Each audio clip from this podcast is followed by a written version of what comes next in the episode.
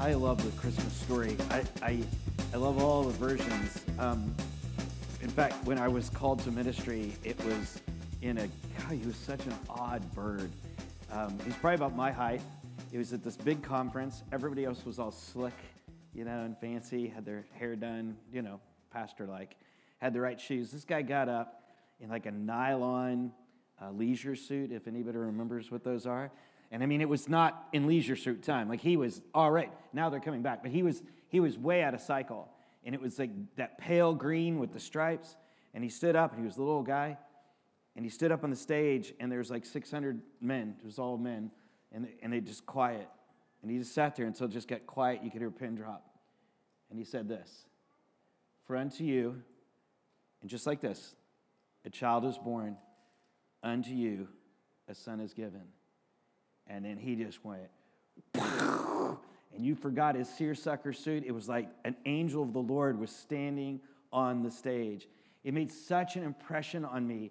At that point, I was already sold out. I was in business, I was doing business right, I was living right, and everything, but it just honed me, it drilled me to the th- fact that for unto Doug, a child was born, unto Doug, a Savior was given. And I mean, there it, that meeting went about four hours. Like he, he was done teaching in probably 30 minutes. Nobody left. It was prayer and spontaneous worship. And I was just like, I gotta do this the rest of my life. Like, I'm fine, I'll work, but uh, on the weekends, I'm doing this. And it was just so clear for me.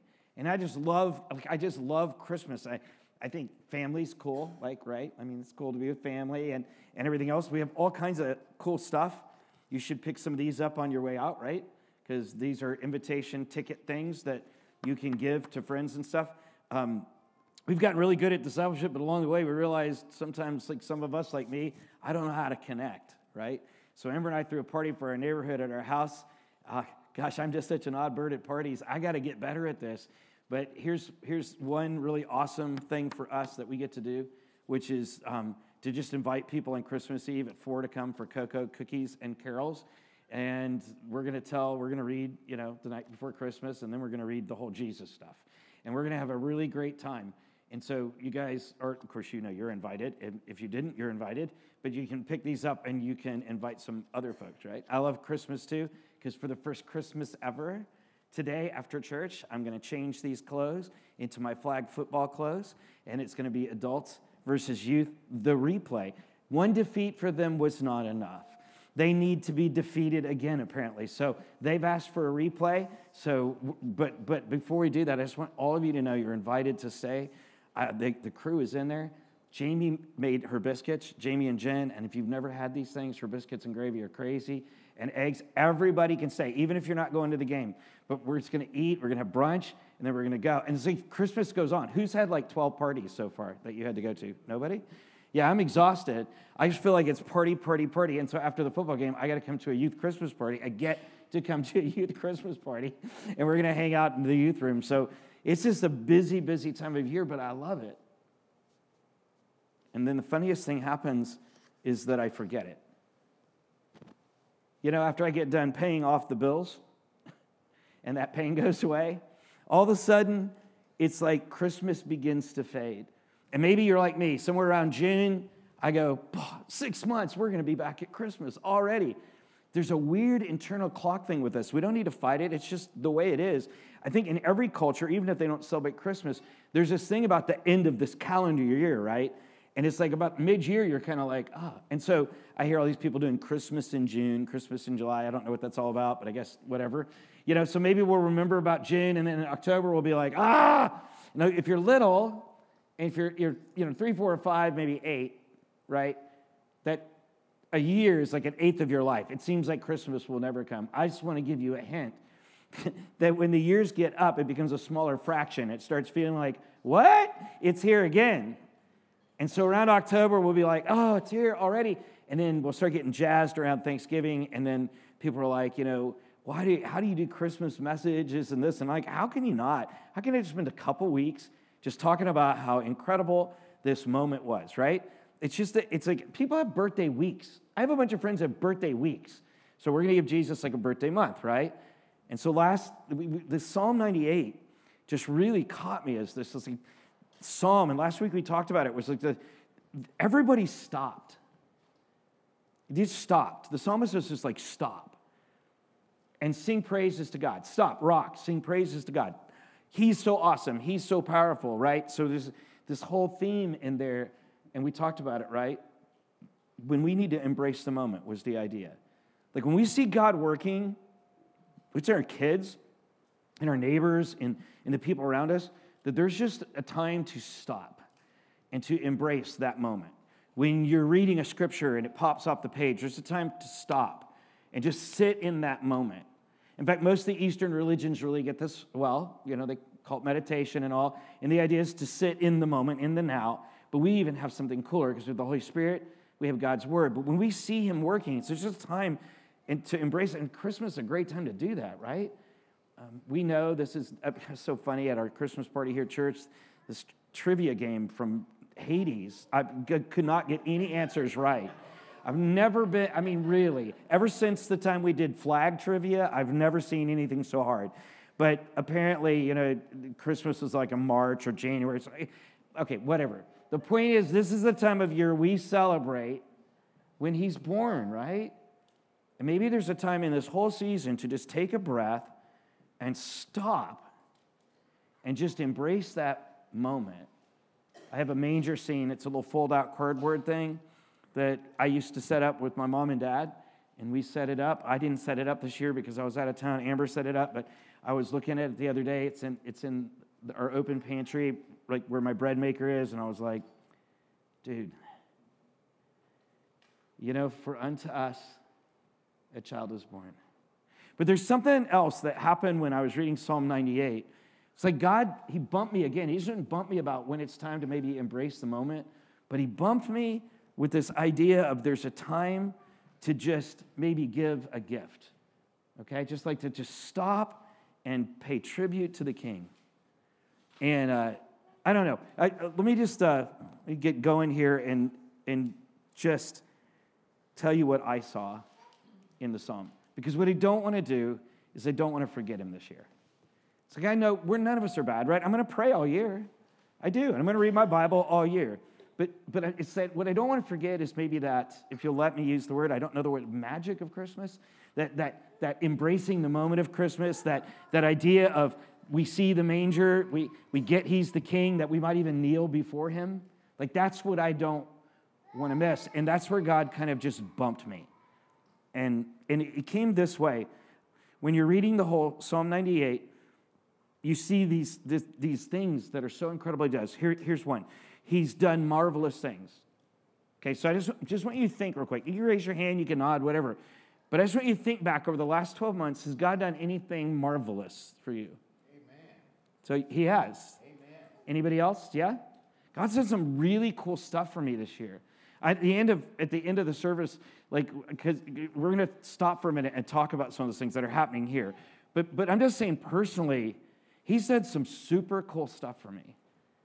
But, but he saved me. Like, and I have tons of new friends. I, I could just go down the list of things. But I've seen him heal people this year. I've, seen, I've just seen him do all kinds of stuff. But, but do you get it? Uh, how about this in Psalm 98? The incredible stuff he does. He remembered his love for us. Like, here's God in heaven. We're just being rebellious as humans. He remembers his love for us, and he causes the Holy Spirit to overshadow Mary. She becomes pregnant, and this perfect little child is born. A Savior comes to us in the form of flesh because God hasn't forgotten us. Like, that's cool. How about in Psalm 98 when it says, all the ends of the earth have seen the salvation of our God. Now, you may feel like me, like, you know, I, this, this is our year, right? We've talked about this. Like, we're trying to learn how to get out in that community, and, and we're trying to get some people who are genius at that to join us and, and to just reach more people for Christ. It's not about the size of, of a church, it's not about the size of what happens in our homes. It's just like Mrs. Porter stopped and it was actually at Christmas. And I'd been in the hospital for about nine weeks, and I had nowhere to go because my family didn't live here. And Mrs. Porter, who was like this ancient Sunday school teacher, and her husband, Val Porter, who was this raucous truck driver who fell asleep in the bathtub with the door open every night and snored right outside my bedroom door. But the reason I was living there is I couldn't take care of myself. These people hired a nurse to change IVs and bandages because I couldn't afford to stay in a hospital anymore. And they took me into their house, and I was lost. I was a mess. I wasn't church family, I wasn't anything. They just heard about me. They cared for me for months. And they showed me, for unto Doug a child was born. Unto Doug a son was given. They, through them and through what he did and the love they had, showed this part of the world, Doug, the salvation of our God. To me, that's just like incredible. When I read that psalm and I just keep thinking, this is all these incredible things are done. But I noticed two other things when I was reading it, and he's kept this is where God bumped me. He was just like boom, boom. I noticed two a word and then a line. So there's, there's a word that occurs throughout this whole psalm that just started echoing in my mind, and the word is Lord. It's all over the place in there. Like this uh, Psalm 98 Sing to the Lord a new song. The Lord has made his salvation known. Shout with joy to the Lord. And you, just all throughout the psalm, it's just Lord, Lord, Lord, Lord. And then there's this line at the end in 98 9, it says this Let them sing before the Lord, for he comes to judge the earth. He will judge the world in righteousness and the people with equity. And I'm like, well, that's not a Christmas message. Welcome unto us, a child is born. He's going to judge us. like, you know, who wants to be judged? But it doesn't have that flavor. What it means is that he's going to judge right and wrong in the world based on his righteousness. But what caught me in all this is this we've gotten so used to the Lord Jesus or calling him Lord and Lord help me and Lord this and that that it's become a name to us. It's you know like what does the name Doug mean? Does anybody know? The name Doug means he who dwells in murky water. It's, it's Gaelic. It's, it's Gaelic. It means he who dwells in murky water. When you go to the Christian bookstore and you get the little thing, the meaning of Doug, it says seeker of light. And in small print, it says actually means he who dwells in murky water, but that person would certainly seek light. So they're, trying to spin it. My last name, Bouye, which is really how you say it, means he who farms the muddy field. So I am the guy dwelling in the murky water who comes out to farm the muddy field. Nobody thinks that. They just say, hey, Doug. And I think a lot of times what's happened in our world today, I know for me, is we just say the Lord Jesus or the Lord or Lord help me. But we're not really thinking about what that term actually means. So, what that term means, like it has it, when you say, You're my Lord, you're saying, This is what the word means you are the ruler of my domain.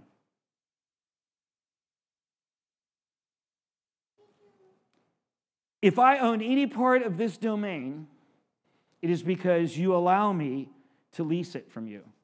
Because it will never be my domain because you are the Lord of the manor. It also means this when I say, Oh Lord, my Lord, I'm appealing to the owner of the domain to be the one who provides for me, who protects me, and who gives me a plan. See, we don't live in that land in which this was written, where there were kings and lords and serfs and all this stuff. But they did. And to say, You are the Lord, meant something. It wasn't just a name, it was a fact, a definition, a statement about it. And so I just wonder sometimes, like, do we really think he owns that chair? He owns this sweater which according to the Bible, I have to give away today because the Bible says if a man asks for your shirt, what? Give him your shirt and also your jacket, right? I think that's right. Am I close to that? Yeah. And so Dwayne today says, I want that sweater. Now, I don't know how this sweater is going to fit on that man. but, but apparently I have to give him this sweater, which is okay because it's God's sweater. So you've invoked the word of God, so I'm going to give you the sweater, right? But do you get it? Like the chairs aren't ours, the carpet's not ours. Bear with me, the kids aren't ours. Is kind of good when they're bad. Your kid's being bad, God. But we're the caretakers, right? And so, but we, but I, I just wonder, do we get this? Dave Myers wrote this incredible blurb in a blog. Let me just read it to you. His words are better and need to be attributed. Because of 2,000 years of the Christian experience, that's where we're at, most everyone today thinks of Jesus only in the context of the what? The one who takes away the sins of the world. And he did that, of course, right? Praise God. Christ's role as Savior of mankind is made clear in the New Testament. However, there's another often overlooked role Christ will fulfill, one that is repeatedly emphasized in the Gospels that of Christ being a ruling king, the Lord. Notice the statement to Mary when she was told she, was about, she would conceive a child. He, the child, will be great and will be called the Son of the Highest. And the Lord God will give him the what? Throne of his father David. When we think of Jesus, I'm good. Let's think of him as our pal and our friend and our Savior, the one who loves us and calls us brother. But do we think of him as Lord. I just wonder if sometimes I've forgotten that He owns all of the lands, He's provided all of the things, He is the one who is in charge, and He is the King. And in such a loving way, He knows what's best for me. And so we're back to that line that caught my attention. Let them sing before the Lord, for He comes to what? Judge the earth. To show what's right and wrong. And He does that, what? He will judge the world in righteousness and the people with equity. There's two things going on there. He's going to judge the world in righteousness, and he's going to judge the people, that's us, with equity. Those are two different things that are going on. Jesus is the Lord. He's the one who brings salvation. He's the king. He's the judge, and he's righteous. What, what it means when it says he's going to judge the world in righteousness means he is righteous. So he has the right to judge, he has the right to provide. He has the right to deny. He has the right. So we think of judge in this case like good, bad, right, wrong. No, he has the right to rule. He has the sovereign, God given, sole right to be the one who guides and directs the land and all the people in it.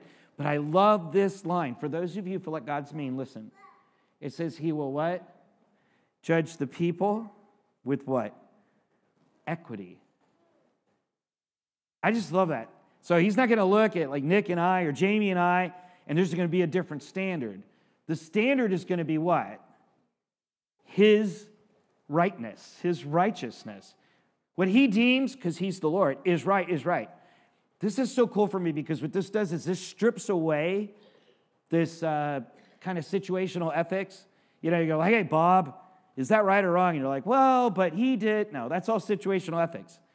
I believe just based on the Bible, in a simple world of right and wrong, black and white, it's, it's easy.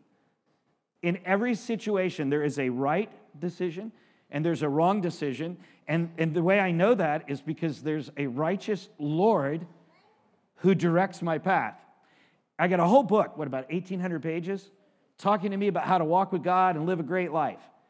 So anything in there that's right or wrong, I already got that. But even in those squishy situations, I can go to the what the judge, the one who's righteous, that little baby born, the Lord, the king, and I can get a determination about whether this is right or this is wrong, whether this is good for me or bad for me, best for me. Is it going to move me forward? Is it going to move me backwards?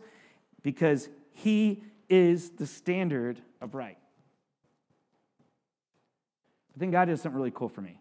I'm having this he's the Lord moment, right? He's the Lord. And I mean, I'm like getting it because to me, actually, I remember before I was saved, stuff like that sounded so oppressing, like he's the Lord.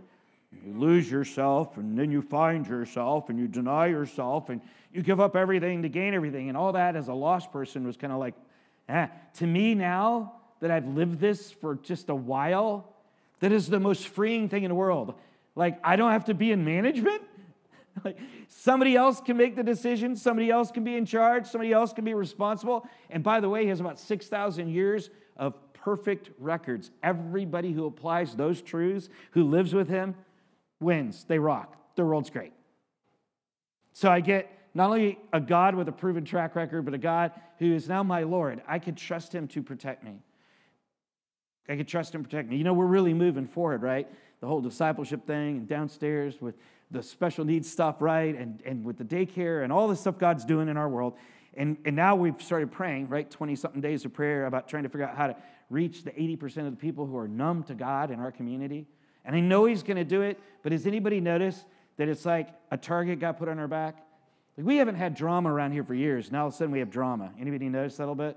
So we have a no drama promise. So we'll fix it. We're all going to fix it. But you get it? Like there's challenges. It's almost like there's warfare going on. But the cool thing in the middle of that, as I echoed to a friend this morning, this church is God's church. He owns the place, He's the ruler of the people. He owns the chairs and the carpet squares. He's fully aware, and His desire is that He'll be glorified. All I have to do is line up with that. To me, that is just so freeing to say, You're my king. You're my king. Now, I have some friends in the more Pentecostal charismatic thing. They'll tell you all day long. I'll tell you about King Jesus, right? And, and get excited and stuff. But even some of them, when I really start pushing them on how they're living, do you really see him as king? Not just in the celebration or worship. Do you see him as king when you get out of bed? Do you see him? Like that phrase, King Jesus, is a powerful, powerful phrase. So powerful that Daniel prophesied about it. Daniel was an Old Testament prophet, you know, long before Jesus ever came. Daniel was in Babylon in captivity, and God just blessed him, and he rose in the ranks. He became the head of this group of people called the Magi. They were like the spiritual people, the leaders. And he had such influence on them, and he told them so many prophecies that long after Daniel was dead, when Jesus was born, the Magi, who were still in Persia, over in the Babylon area, they heard and they saw the prophecy fulfilled. You guys know the story, right? We talk about three kings from Orient are, it, it wasn't the Orient and they weren't kings, they were Magi. They traveled all the way to Jerusalem, the place where Daniel had been from, the guy who had left them all these prophecies. And they came all that way, but why? This is the way it reads in Matthew 2 2. They said when they arrived, Where's the one who has been born the king of the Jews? Now they thought it was going to be a physical king, right? So they're looking for him. Where's the one who's born the king of the Jews? We saw his star when it rose, and we've come to worship him. Where's the one who's been born king of the Jews? What a powerful statement. So when the wise men, when the Magi traveled all that way to see the fulfillment of the prophecy, they came to see the what? The king. They identified this concept that the new king, God's new king, had arrived for God's people. They traveled all that way, and you guys know what happened. When they got there, when they saw him, they knelt down and they worshiped him. And we think of that like a big spiritual act, but stop for a minute. They worshiped him as king. This is what you do. If you really understand kings, and you know, you, you don't just go in before the king, you're invited before the king. And when you get before the king, you what? You bow before the king. It's a sign of respect and honor, and it, it, it's just what you do. And then they opened, I love the scripture reads, they opened up their treasure boxes and took out the best of their treasures and gave gifts to the king. That's called paying homage or tribute, just so you know. This is a long, we don't do this anymore. We don't have kings. When you go to greet and meet the new king, when the new king is installed, when the new king is there, everybody comes. And you're, you're, you're seeking favor, you're displaying honor, you're showing respect for, and, you, and that's why they gave these gifts. And it's such a cultural thing for us. Like, I just, it's Christmas, right? Let me just ask you honestly why do you give gifts? Is it because it's expected? Have you ever tried that? this is what you should do, man, this year. On Christmas morning, you should make sure your wife doesn't have a gift. And when she says, You love me, go, See, you expected something from me and you were wrong. That's what you should say to her. It'll go great. Okay. Or better yet, women do that to men because they'll cry. they'll pout. Okay? It's like, but I don't want I don't want to ruin the holiday, but sometimes like uh, people play this equitable thing, right? Everybody has to get I just by the way, if I ever give you a gift, know this. I picked that gift out for you. And it's not going to be equitable. In fact, 99 other people may not get a gift. I, buy, I, I long ago just decided when I see something that is for somebody, I'm to buy it, I'm to put it away because that's the gift for them. But a lot of us don't. We have to go, okay, so we get the stockings, got to be like $10 each, right? Why do you give gifts? Is it because you love them? I love you so much. I'm to give you a gift. I think that's true. We do that, right? Um, how about this? Do you, does anybody give gifts just for fun? Like, isn't it fun to watch people open a gift? I mean, most people, not cranky, crabby, unhappy people, but real nice people. Like, all excited and open a gift, or like they're one of those people who are like all engineering types and they're like, and they open it all nice and neat. Not me.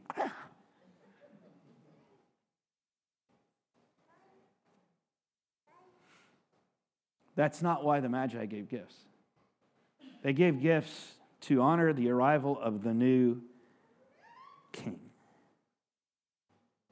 And it wasn't just the Magi, it doesn't stop there. The Jews had waited for thousands of years for the coming of the king. That's why when it was announced to the shepherds, they knew exactly what was going on. And when they told people, everybody got excited because for thousands of years, everybody had been, the king is coming, a new king is coming. They'd been living in oppression and with bad kings, and it was just a mess. And they knew there was a promised king who would come. He was going to make the Jews rock, he was going to save God's people. And so when they heard that for unto us a child is born, they were excited. And when the Magi saw the star, they were excited. Everybody is excited. The new king had come, and they all went to pay honor and in amazement to see that prophecy fulfilled. So the shepherds knew, right? The whole the Jews knew, the Magi knew, Mary knew. Like Mary knew. Even when she was with child, she was told that it would be the king, the Messiah, the Savior of the world. What a responsibility. Jesus said this when he was on earth and he was getting ready to go into Jerusalem, he, just in case we're not convinced he's king, in his own words, he said this Behold, your king is coming to you, lowly and sitting on a donkey. At his birth, the king then was named Herod. He knew Jesus had come as the king. In fact, when he heard he had come and the new king had come, he tried to kill him because he didn't want to lose his kingdom. Herod owned everything, he didn't want to lose that. So I just, I guess for me, I just wonder Sometimes if I get this, maybe if we get this, like I know we've gotten really good at worshiping Him as our friend and our cohort and our Savior, the one who loves the world, sets us free from sin, frees us from shame, helps us get better, helps us be smarter, and He is all those things. But I just wonder if we see Him as King, the one who rules the earth, the one who owns the church, the one who owns it all, the one who is bound by the fact that He's King to protect us. When is the last time you thought about that? That God is bound by his own title of Lord to protect you. That's his desire, not to harm you, but to protect you. Do you ever think about that? That maybe sometimes because we lose the magic and we forget that he's the Lord, we crawl over the kingdom wall and we're out there and we're like, he's not taking care of me. And he's back inside the kingdom wall going, if you would just stay in the kingdom. For unto us a child is born, unto us a son is given, and he should be called Emmanuel. God Most High, the Messiah, the King who will reign forever. From the throne of David, King Jesus. So I, I just wonder sometimes When's the last time I gave a gift of honor to him? Not to a church, not to anything. But when's the last time that I just paid homage to him? With my words, with my heart? When is the last time I did that? Right? So I know, like, Amber and I, Amber and I, like, we tithe, right? if you're not part of Christianity, God told us to give the first 10% of what we own back to Him as a thankful gift. So we've been doing this forever. He also says if you tithe, you'll never lack anything. Uh, I'm going to tell you something. I, in this new career that He called me to from that conference, my, my salary went down, but my benefits went up. I have, we have tithed in times when it made no sense. And we do that. We do that out of obedience. We do that because we love Him. But he wanted us to do that to be thankful, to remember what? Who owns everything that I have? The Lord, the King. But I, I had to stop when I was reading this. And as I'm reflecting on how I, I really see Him as King, when I'm worrying, do I see Him as the King who is committed to take care of me? When I'm struggling, do I see Him as the King who's committed to helping me resolve those things? Do, He's the king, the protector, the provider. He owns it all. When I'm living in my house, am I thankful for that? Because I realize He provided the wood. Like He made wood, He created wood. There would be no wood walls without wood. And He got somebody smart enough to figure out to turn it into this really cool lumber that they built. But you get it, like all the technology, all the ingenuity, all the materials, everything, it is it from him. So so Amber and I have been giving back forever, but I just wonder in this moment of like, um, when is the last time I just stopped and opened up my treasure chest and gave God a gift because He's my King? Just pulled out of the best that I got and said, I guess I just want to pay tribute to you. Not because I have to, not because I feel guilty, not because it's I got to be equitable, not because it's fun, and not even because I love you. Don't get me wrong, all good reasons, but because you're the king. You're my king. And I drop a knee to King Jesus. And I'm so thankful that I live in your kingdom with your rules that always work out. So for me at Christmas this year, I have a little different caveat.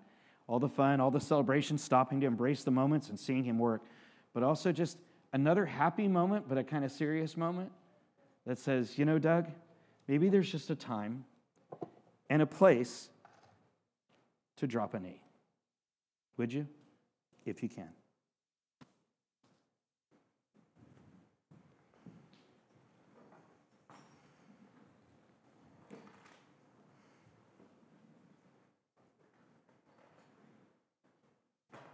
While heaven and earth praise you, Jesus, born a child, who is now our King. Blessed be the name, the only begotten Son of the Most High God. Born when your Holy Spirit overshadowed the Virgin Mary, born without sin, born perfect in all righteousness to judge, to fairly and equitably judge the earth to provide for those who would call upon your name. We pay homage to you, our King.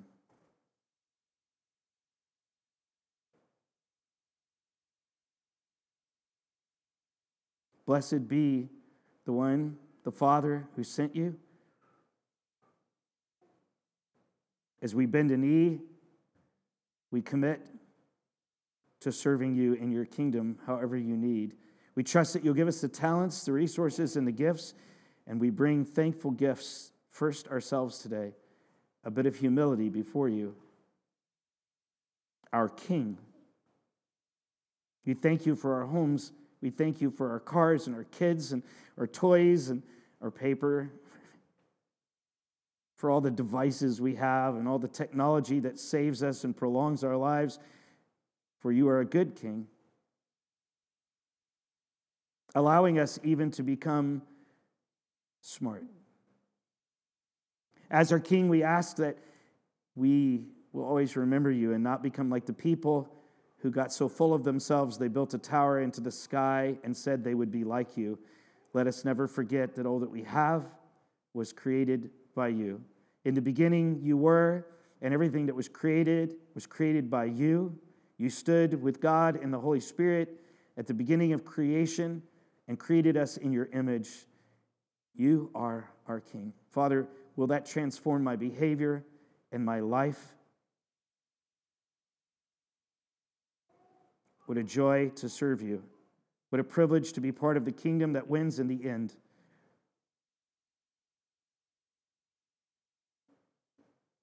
All hail, King Jesus. All hail, Emmanuel, King of kings, Lord of lords. Blessed be your name. Amen.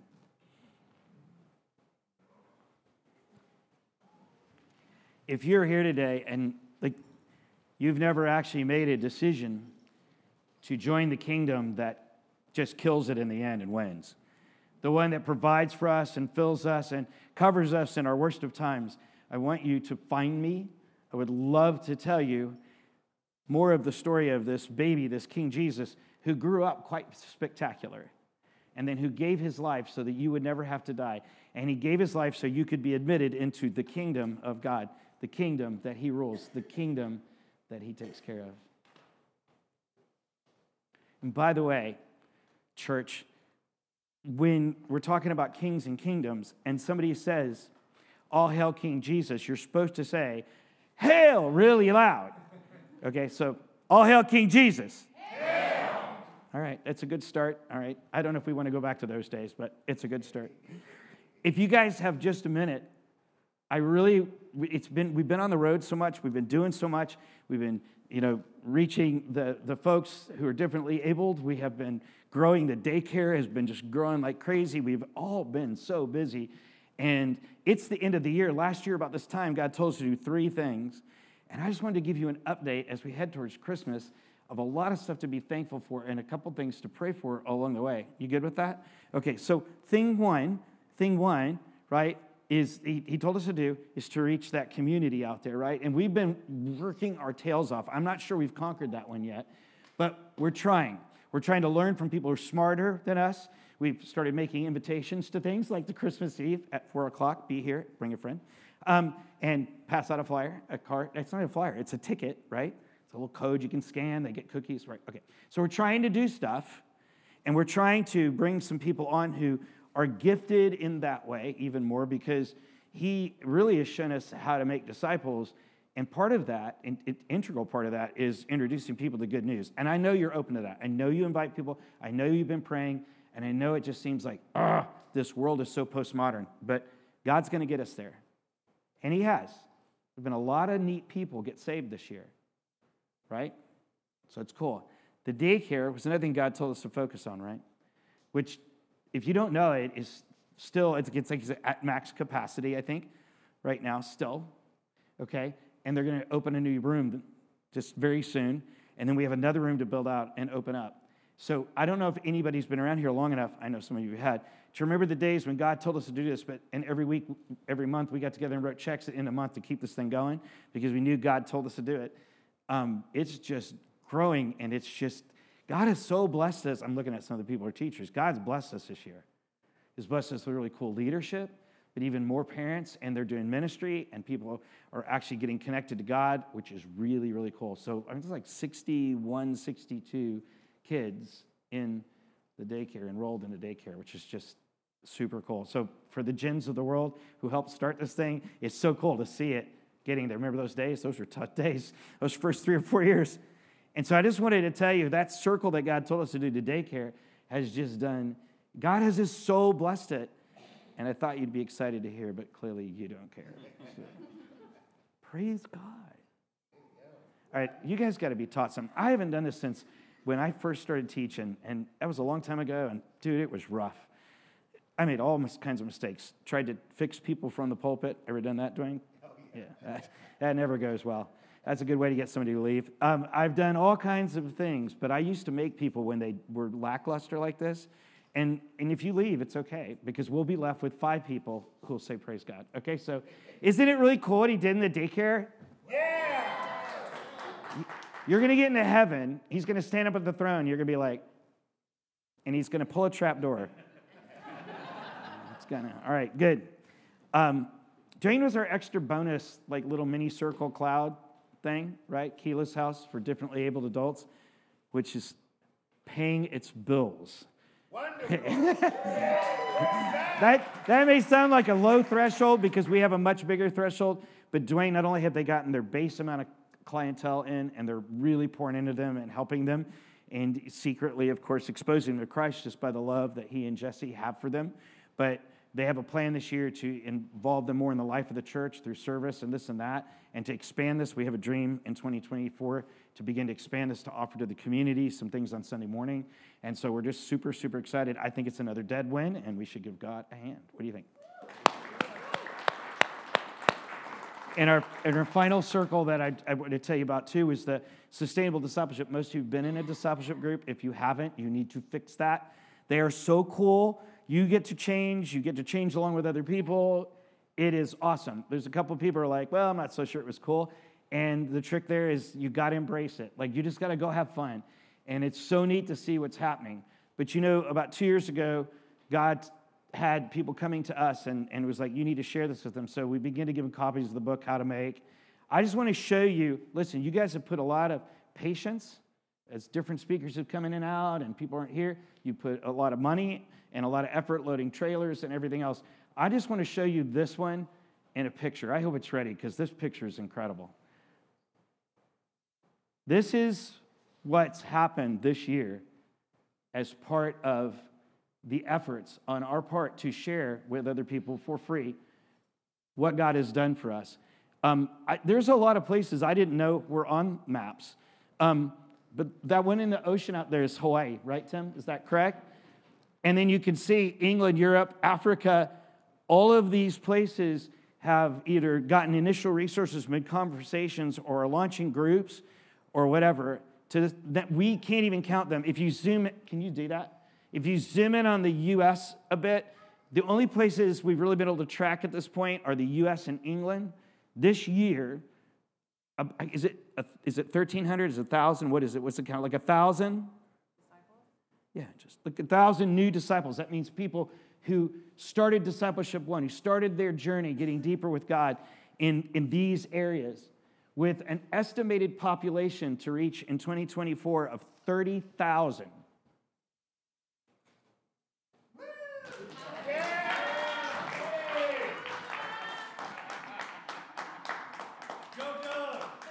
It's not Doug. It's a, you guys realize that's an entire team of people. It's go God. Like, go, it's go, it's yeah, whatever. You guys are trying to dig yourself out of a pit. What is your problem? I'm going to go find one of my Pentecostal friends and have him teach here for about five weeks so you people get fixed. That's what, what's going to happen. Whether you want to praise or not, you will, or you will never leave. He'll lock the doors. I know we're a totally laid back church, just like a family, and like, would you yell in your living room? I do. But I understand, and I've realized this year a very important fact that we have too high of a ratio of introverts here. And you people do not know how to celebrate. So we're going to have lessons and classes on this this year for you. I just thought as you headed towards Christmas and we look at him as king, we're not going to, you know, the rest of this is we got Christmas Eve, we have the turkey bowl today. Stay for lunch, whether you go to the turkey bowl or not. Hang out, get to know people. The biscuits, if you've never had Jamie's biscuits, just stay. So, guys can speak to that, right? Nick, Will, my friends are here. The biscuits are awesome. So, um, stay, eat, hang out, and then we're going to go play that. Then we have this. Then we have Christmas Eve, right? On on New Year's Eve, we're going to look at our last psalm for the year with the title of "When It's Time for a Change." Just time for a change. It's a timely, timely time to, to sit and think about all the incredible stuff God's going to do this year and how we need to adjust to His truths to get there. It's going to be a great time. That's at the normal time at 11. And then beginning the second Sunday in January, we're doing um, a seven week series called Pre Decide. And I, I, just love the materials. It's so cool. It's written by a guy named Craig Groeschel at a life church. Um, they share everything with everybody, and every once in a while I just see something and I go, like, we don't need to reinvent the wheel. This stuff is changing my life. I want to share it with you. And so we're going to be doing pre decide for seven weeks. A great thing to invite your friends to if you want to, because it's all about getting ready for a new year and honing down the decisions that we make. And of course, sharing Jesus all along the way. Okay? So um, we got a lot coming up. And I just thought I'd share all this with you before all that busyness starts. Make sure that you pray about where we're headed in the new year. We're understaffed and overworked. There's all kinds of stuff, and we want to fill these chairs up with people who find Christ or who've walked away from church. We'll take either one. No transfers. They can, they can just pipe it on a TV. But we want to fill these chairs up with people who find Christ this year. It's our greatest desire, and we're never going to get there. And the only way we'll get there is if the King calls us to that work, opens the door to that work, and empowers that work. But we can be guaranteed he will be present every time we seek to share the gospel. I promise you he will, because that is his word. His will is to win souls. Right? It's 12 12. Sounds perfect time for us to end. I love you so much. I'm so glad to be home. Somebody asked me, You've been home two weeks. How's it going? I'm like, I'm trying to figure out how to be home. I don't know how to be home anymore, you know? And uh, so I'm just glad to be with you. Maybe you should go on a long trip because when you come back here, after go, I go to a lot of incredible churches, but I'm telling you, I love that this is home base.